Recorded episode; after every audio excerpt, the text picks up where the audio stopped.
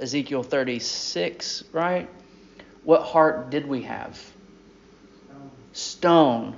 How how you got a stone, right? There's a stone sitting here. Does it feel? Does it love? Does it beat? Does it it, it doesn't do anything. And so he takes out our heart of stone and gives us a heart of flesh, which is kind of confusing because we typically think of flesh in the negative sense, but it just means the opposite of stone. It's one that feels, that has affection, that loves, that obeys.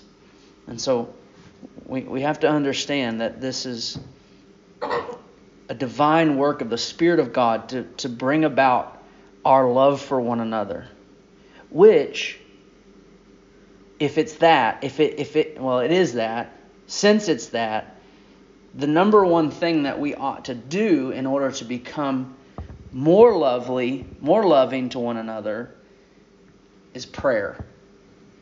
Because if it's a divine work of God to to even begin that in us, we must have to also understand that we're dependent upon God and His Spirit to increase that, uh, but not without um, discipline, even within ourselves. So, brotherly love is the fruit of the Spirit. Um, now, okay, so now let's go and see in verse 2 and 3 how these way how this love also takes shape.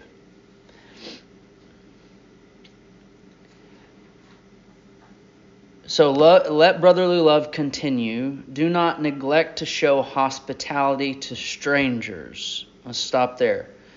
So do not neglect to show hospitality to strangers. So do not neglect, meaning don't overlook.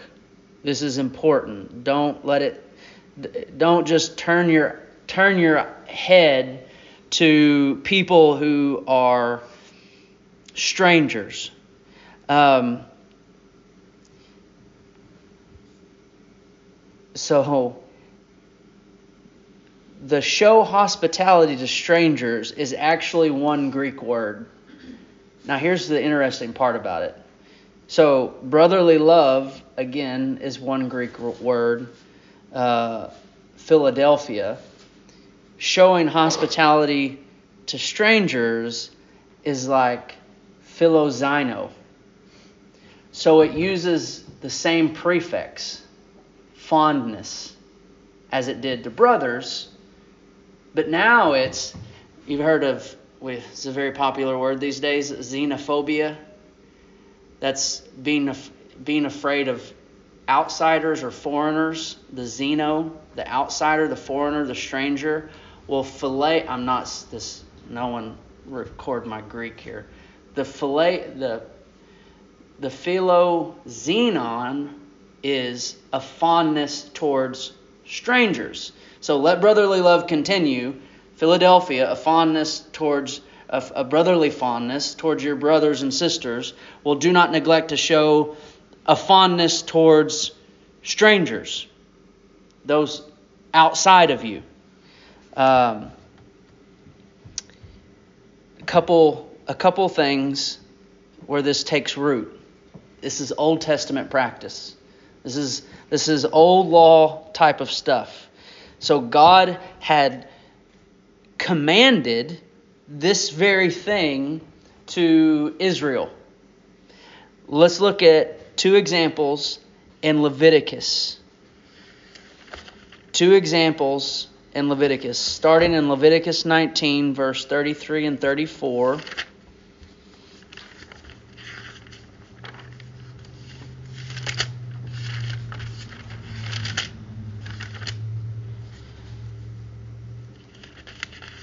So, in the context of Israel, the stranger, or I don't know, some of your versions may say alien um, or sojourner. Leviticus 19 33 and 34. When a stranger sojourns with you in your land, So someone outside of you is now within you, within your land. You shall not do him wrong. You shall treat the stranger who sojourns with you as the native among you. Now, if you think about Hebrews 13 1 and 2, we've, we've told to be, be fond of our brother. We're also being told to be fond of the stranger. Sort of treat them the same. You shall love him as yourself. Here we go. For you were strangers in the land of Egypt, and I, the Lord your God. So that makes me think now, is it Ephesians 2 when Paul says, You were not a people, but now you are a people? Is that not Ephesians 2? Let me think.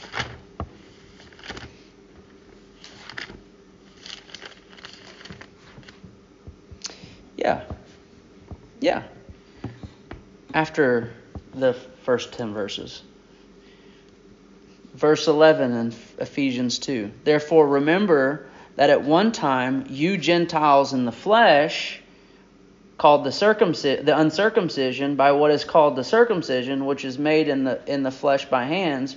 Remember that you were at that time separated from Christ, alienated from the commonwealth of Israel, and strangers to the covenants of promise having no hope and without God in the world. But now in Christ Jesus, you who once were far off have been brought near by the blood of Christ. Now it goes into the whole thing about the Jew and the Gentile being one man and now, but the point here, the, the thing that caught my mind as I was thinking through this just now, was that we as people we were far off. We were we were strangers to this um, this commonwealth the covenants of promise. God didn't make a promise to us, He made a promise to Abraham and to Israel. But ultimately, we know that the, here again in, in I guess it's chapter 3 of Ephesians, is that the mystery behind it was that the Gentiles were going to be brought in, fellow heirs, members of the same body. So, who are we to say, oh, you're not one of us, stay out? You're a stranger, you're an alien.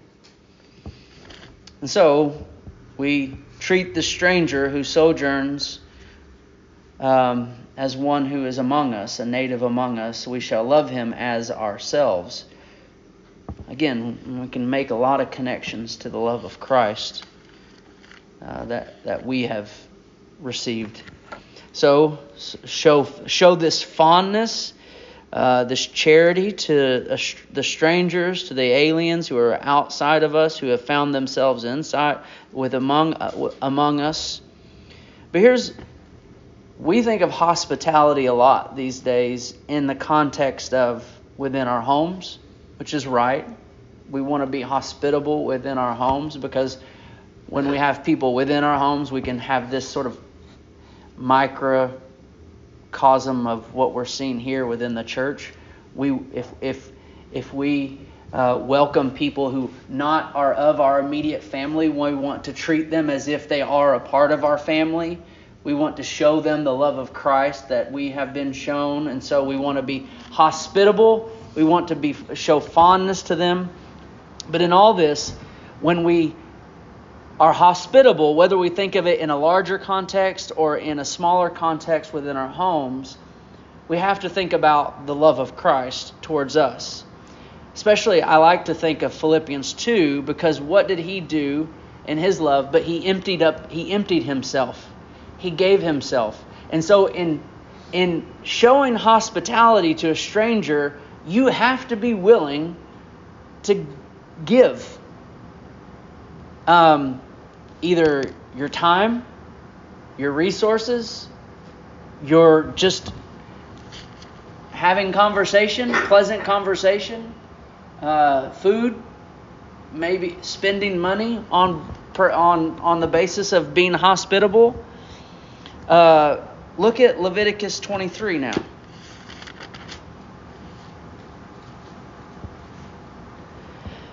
verse 22.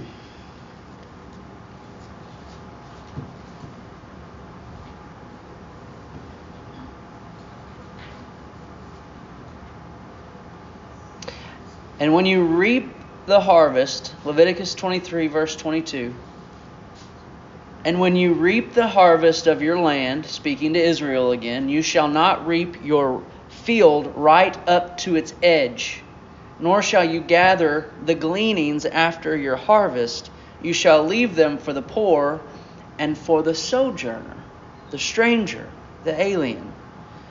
I am the Lord your God. So,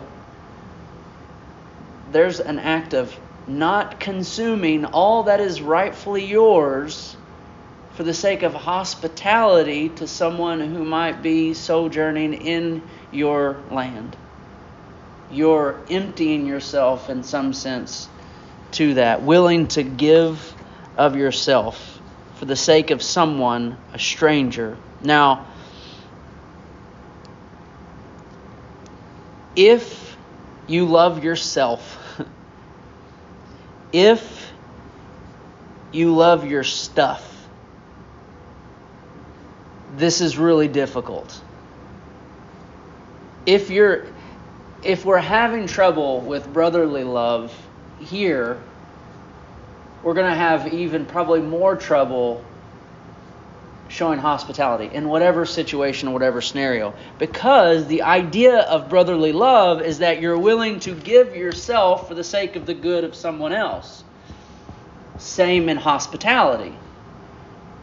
You must be willing to consider the interest of others before yourself. Now he says, we go back to Hebrews 13 that made me as I was thinking through that it it made me think of something. I won't we won't go there. Something John said in First John don't love the world or the things of the world. If anyone loves the world the love of the Father is not in him. So I mean if you're loving if you're loving the stuff and you're unwilling to empty yourself or give of yourself there's no way that you can be hospitable.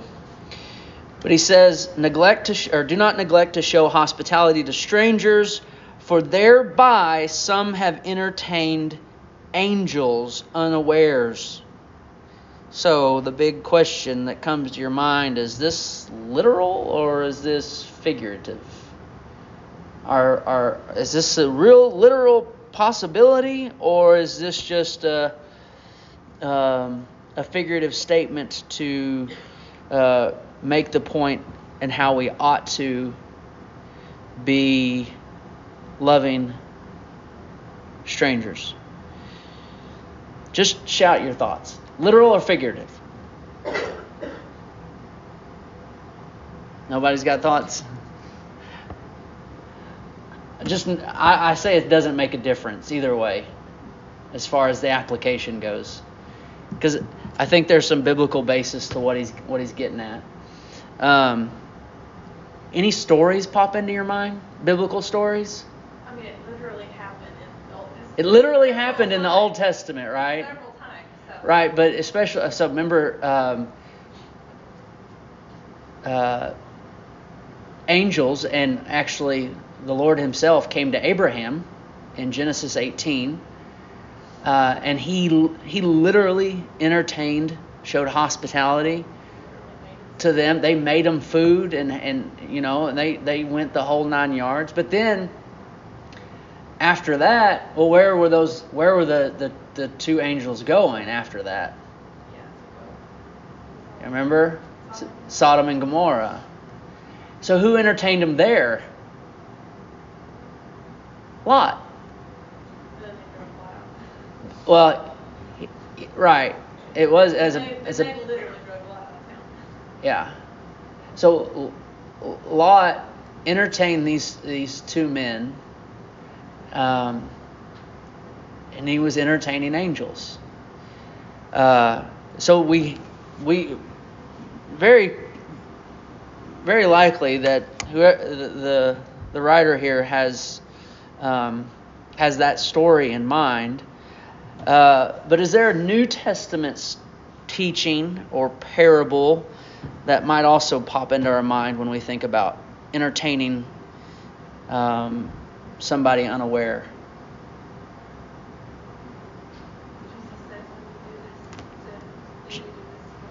Jesus in Matthew 25. Let's look at it.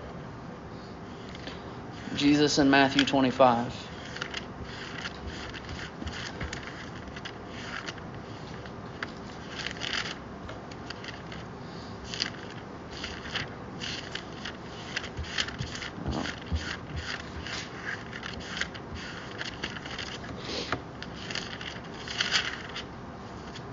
Having a hard time here. So, beginning in verse 31, um, we're speaking of the final judgment. When the Son of Man comes in his glory, verse 31, and all the angels with him, then he will set on his glorious throne. Before him will be gathered all the nations, and he will separate people one from another as a shepherd separates the sheep from the goats. And he will place the sheep on his right, but the goats on the left.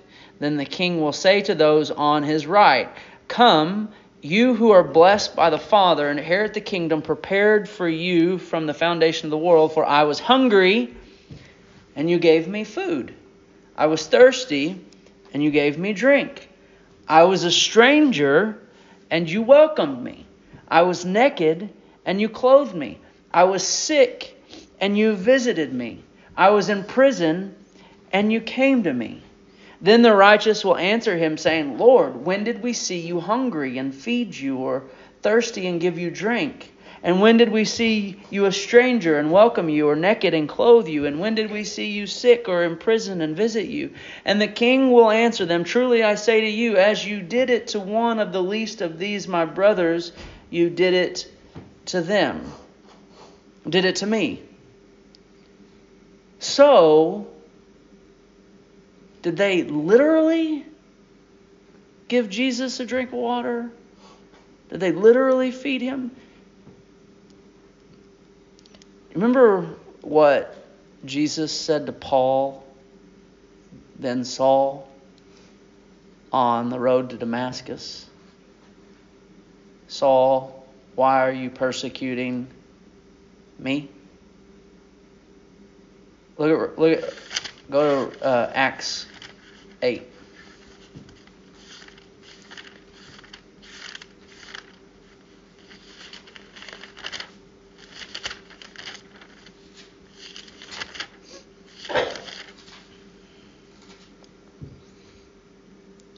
Verse 1. Stephen has just been murdered, and Saul approved of his execution. And there arose on that day a great persecution against the church in Jerusalem. And they were all scattered throughout the regions of Judea and Samaria, except the apostles. Devout men buried Stephen and made great lamentation over him. But Saul was ravaging the church and entering house after house, he dragged off men and women and committed them to prison. Now go to chapter 9, verse 1. But Saul, still breathing threats and murder against the disciples of the Lord. Now look at verse 4. Verse 3. Now, as he went on his way, he approached Damascus, and suddenly a light from heaven shone around him. And falling to the ground, he heard a voice saying to him, Saul, Saul, why are you persecuting me? And he said, Who are you, Lord? And he said, I am Jesus, whom you are persecuting. So,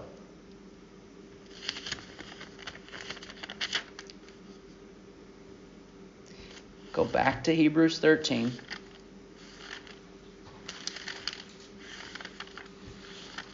We have to move forward a little bit to see something here.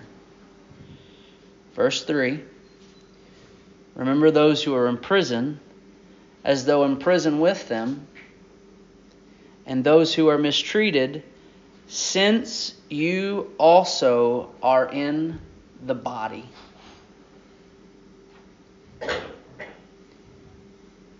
You persecute the body, you persecute the head. You feed the body, you feed the head.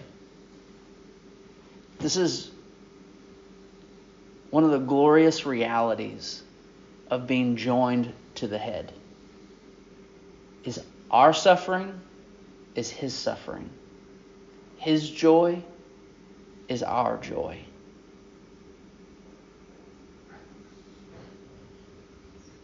So literally, literally figuratively, I don't think it matters. I think the reality is the thing that we need to understand here do not neglect to show hospitality to strangers.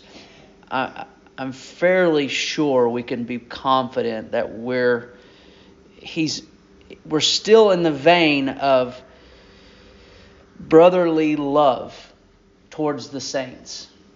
We're still serving the body. We're serving the body whom has come in amongst us. Okay, verse 3, which we read. And I'll tell you this. I was trying to make that point as I was writing these notes down, and I thought, there is a passage I've looked at all week that says, and um, and you also are in the body. I looked at every verse that I had looked up this week, trying to find it, and then it hit me. It's two verses down, you dummy. It was right there. or one verse down. Okay, so remember those who are in prison and those mistreated. We can't forget the context of this letter, this sermon. In Hebrews 10, we're told very plainly of this very thing. Verse 32 in chapter 10.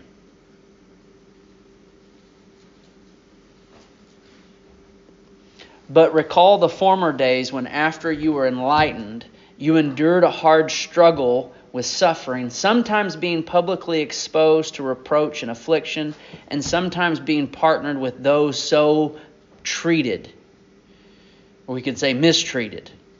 Verse 34 For you had compassion on those in prison. Now, there's a, there's a difference of translation from most moderns to the KJV.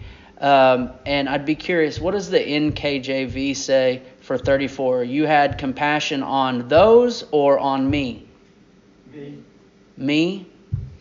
So, just for a little bit of understanding, I, I'm not, I'm definitely not smart enough to understand this, but I read in, I can't remember where it was, that there, that the Vulgate the Latin Vulgate, which was the Latin version of the New Testament, if I'm if I read this correctly, had translated this way: "For you had compassion on me in chains or in prison." Um, but most most commentaries post uh, even the K, even the King James, which was written in the 1600s. Um, saw that as for those in prison. Uh, because for the you had compassion on those on me in prison was one of the major driving forces to make Paul the author of Hebrews. But all the new all the the the most recent copies that have been found, um, which are actually older I believe, make the phrase, for you had compassion on those in prison, not on me in prison. That doesn't make a bit of difference, but I, if it is on those in prison, then the reality was is that the writer of Hebrews was saying, you've got brothers and sisters in prison. Um, you need to remember them. You cannot forget them because they're in there because of their faith. And even if it's Paul, if that or if it is the writer who was remembered in prison, again he was there for the sake of Christ, and so it really doesn't matter either either way. But um, sometimes it's helpful to kind of understand the variations in translations, uh, and interesting to look at. But the point, really, I think the point here, because he speaks of being in prison, but also those mistreated, very much is a true reality that the audience of this letter had been mistreated for the sake of their faith. And he was telling them, remember them. They're out of sight, right? So, very easily could they be out of sight, out of mind, and forgotten. Uh, but we, but he makes it very clear why they shouldn't. And it's again, it's because they are united to them as a part of the body. Uh, since you also are in the body. Bear one another's burdens, right? That's brotherly love. They're imprisoned because of their faith. Bear their burden. Rejoice with those who rejoice and weep with those who weep. Why? Because we are of one body. And again, I think back to um, Jesus telling Paul, hey, you're persecuting me when the church, the disciples, were the ones under that physical persecution. So remember those who are present. Now, this one's kind of out of context for us because we don't have any in America quite yet. Um, those who are in prison. Now, Canada came real close last year. And actually, I think they might still have some pastors in Canada who are behind bars because of certain things, uh, because of pastors holding to uh, the scripture in civil disobedience to the government. Uh, yeah, yeah. And so, I, I, in good hearts, a lot of prison ministries have been formed based on this verse. Uh, it's not its true intent, but doesn't mean that prison ministries are are anyway out of out of step biblically. Actually, um, Justin was looking into us trying to get into Calico Rock to see if there was any availability for us to be able to minister to the prisoners at Calico Rock. Um, but it very it very much is clear, since they also are in the body, that it is the saints who have been imprisoned for their faith, more than likely, and mis- been mistreated. So we can we can bear the burden prayerfully for Kazakhstan because they very much are could be imprisoned and being mistreated for the sake of their faith. Um, and man, how distant does that feel? How far away does Kazakhstan feel? I'm probably not even pronouncing it right. I mean, it, it's it's. I mean, we could just not think about it. We could choose not to think about the persecuted church across the world, and wouldn't know any different. But I think we would be we'd be failing our, our own body. If you think about it that way, that would be like your right hand's getting cut off, and you're like, man, I'm not going to do anything about it. I mean, that's that's taking the point really far, but that's the point. It's one body, and one is mistreated. Uh, we must remember them. We must we must not forget them. And so it's good to be informed about the body that is being mistreated throughout the whole world. Okay. Um, that's as far as I wanted to get tonight. There is one more thing in Hebrews that I wanted I didn't point out this morning when it comes to what it looks like, what what brotherly love looks like, what shape it takes, and it's Hebrews 10 verse 24 and 25.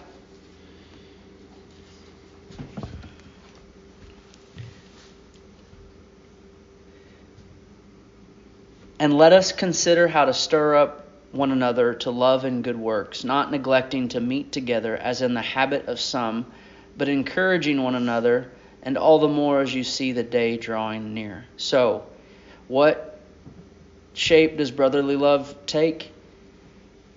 Just showing up is a start. Being regular to meet together. Like that's that's very basic, but it's a very crucial step of just being present with one another, not neglecting to meet together. Now, you could just be here physically and be checked out spiritually. That's of no use. But it takes effort. It takes discipline. It takes sometimes sacrifice to move week by week and to be present. Um, like we're not we're not saying it's life threatening or anything like that, but definitely is a lot of self denial there and being faithful to meeting together with the saints week by week and when opportunity presents itself. So that's a very small thing. But I would even imagine, even if you feel checked out spiritually and you show up physically, you might be surprised how beneficial that is to the rest of the saints. You just don't know. You just don't know. Okay. That concludes that section, and Lord willing, like I said, we'll come back to ch- verse 4 uh, next Sunday morning. Any thoughts or comments? Or? Yeah, I think worship, uh, I touched on that, uh, I think last week. That worship uh, does have physical uh, benefits. Not only spiritual benefits, but physical benefits. Uh-huh.